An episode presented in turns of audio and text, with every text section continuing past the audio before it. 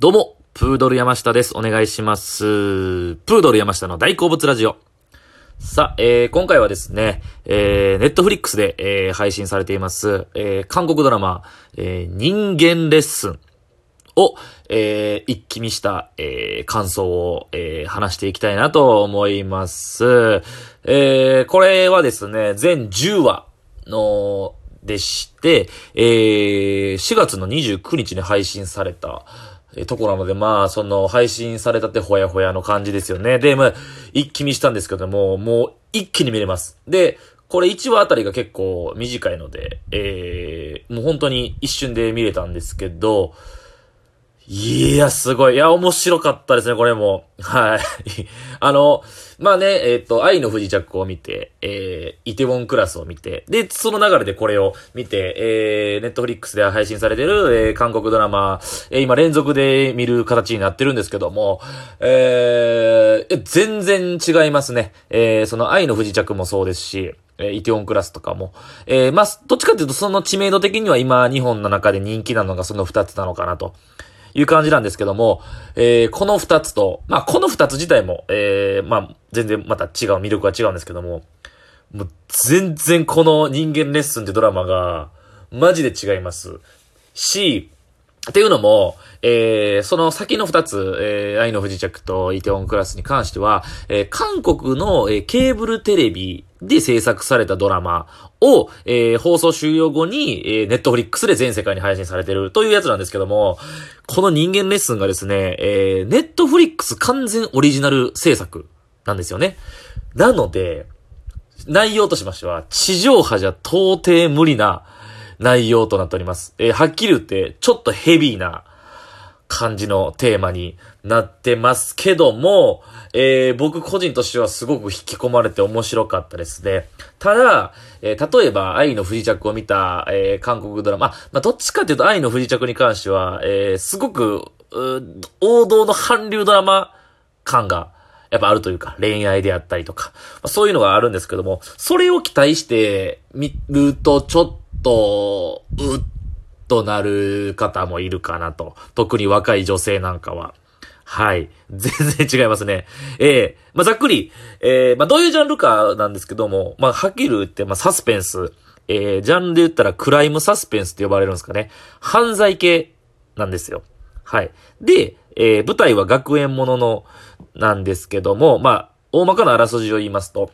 えー、まあその、ある高校に、えー、通っている、えー、主人公が、えー、オージスという、まあ少年なんですけども、えー、彼高校2年生ですかね。えー、彼はですね、えー、すごい成績優秀で勉強できて、えー、で、彼の夢は、えー、いい大学に入って、いい会社に入って、就職して、えー、すごいもう、普通のいい生活を、望んでる子なんですけども、えー、この子、性格自体はすごいおとなしくて、友達がいないんですよね。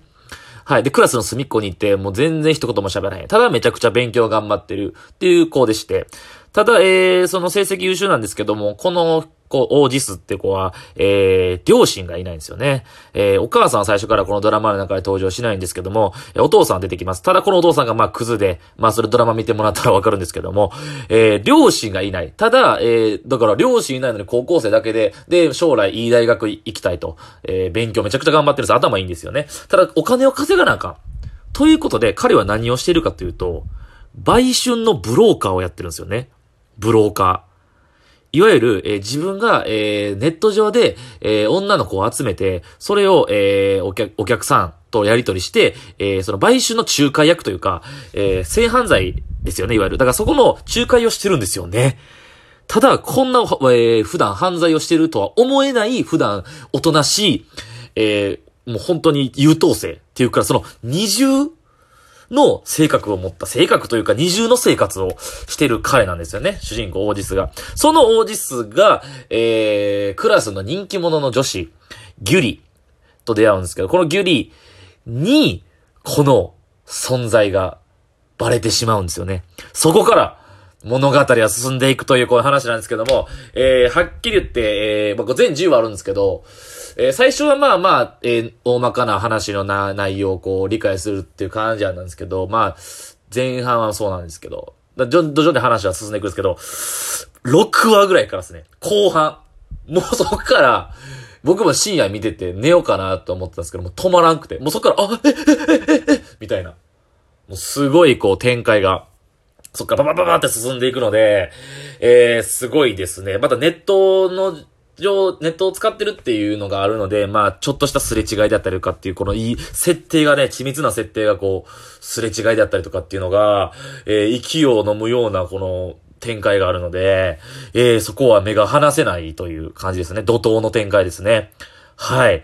えー、で、これはすごい、社会の闇を扱ってるみたいなんですよね。で、これすごいんですよ。めちゃくちゃ重いのが、まあ、調べたんですけど、後に終わってから。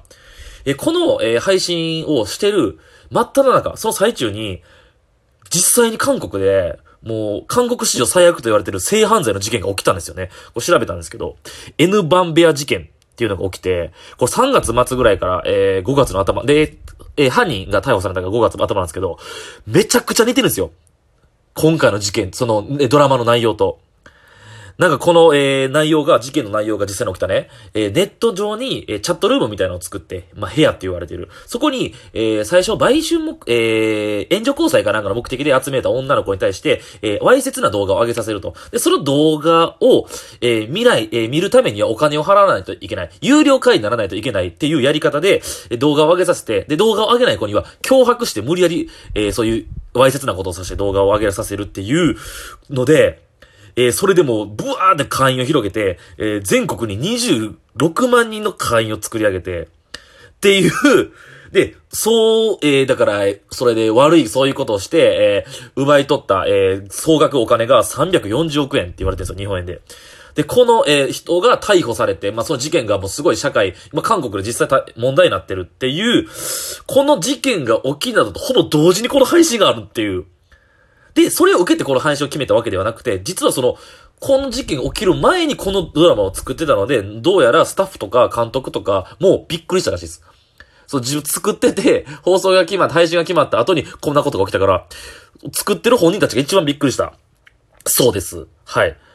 で、あのえー、まあ、最初ね、ドラマが1話1話終わることに、えー、最後あのエンドロールの後に、とこ、エンドロール前に、えー、メッセージが必ず出るんですよ。文字で、えー、黒バックに白文字で、えー、もしも助けが必要な時は、周りの人か、えー、もしくは、地域の窓口に相談しましょう、みたいなやつが出るんですけど、僕はただ、それなんかちょっとおしゃれなドラマ上の演出かなと思ったんですけど、どうやらこれ、その、事件に対する配慮らしくて、スタッフ側の。それが、毎回出るっていうぐらい、でも、これ思ったんですけど、これ日本じゃったらもう、苦情言ってるやろなって思うんですけど、実はこれ韓国ではすごい人気らしいんですよね。このドラマが。すごいですよね。なんか、それを受け入れる韓国人のそのなんか、ねこれはドラマはドラマやからっていう、その、なんか日本やったら、今の日本やったらなんかちょっと、叩かれまくって終わりそうな、っていうぐらい過激です。めちゃくちゃ過激なドラマなんで、えー、そういうのが好きな人は、えー、最後まで目が離せない面白いドラマかなと思いますね。刺激が欲しい人は、ぜひ見てほしいです。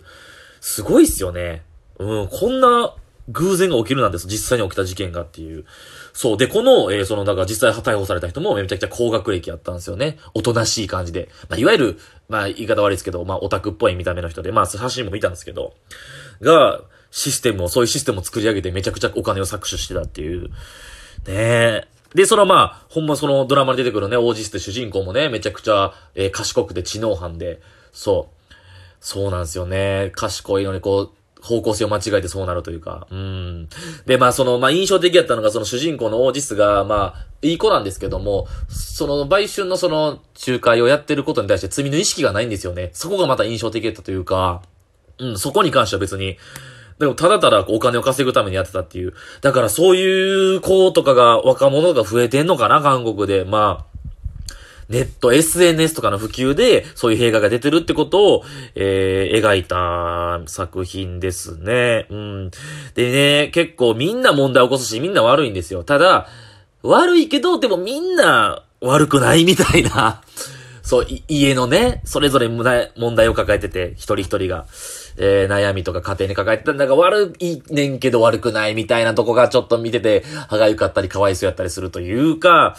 うん、でも面白かったですね。うん、僕は、えー、目が離せない感じで面白かったです。えー、ちなみにこの主人公のオージスを演じてる俳優さんがキム・ドンヒさんで、二十歳の俳優さんなんですけど、えー、イテウォンクラスのチャン・グンスです。えー、チャン・グンス、イテウォンクラス見た人は、えー、わかると思うんですけど、あのね、えー、あの、腹違いのあの、弟ですよね。あのー、タンバムからチャンガにまた移籍途中で移籍してっていうね。あの子が、今すごい大人気らしくて、若手俳優で、そう。で、そう、学園ものなんで結構若手のね、えー、20代前半とかの俳優さんが結構出てて、みたいな。で、みんな、可愛い子もいましたね。めちゃくちゃ、うん。子役から頑張ってるみたいな人とかいたらしくて、めっちゃだから美男美女が多いみたいな、でもその爽やか系ではない。決して学園ものですけど爽やか系ではないという作品でしたね。はい。あと、えっ、ー、とね、俳優のさんの話で言えば、あのー、えー、この、え人間レス出てくる、えー、警察、刑事の役の人がいるです。女刑事の人がいるんですけど、その人が、えー、イテウォンクラスの、えー、超イソのお母さんでしたね。はい。ちょい、その人、結構この人キーマンなんで、この人間レッスンでは。はい。なので、その辺も、イテオンクラス見た人はその辺も楽しみにしていただけたらなと思います。あと、えー、まあ、どういう内容かはね、はもうネタバレになるで言えないんですけど、この人間レッスンに出てくる、イ室長という人が、えー、めちゃくちゃ、えー、かっこよかったです。えー、渋かったです。はい。っていう感じです。はい。えー、僕が見た韓国ドラマ、人間レッスンの、えー、感想でした。ありがとうございました。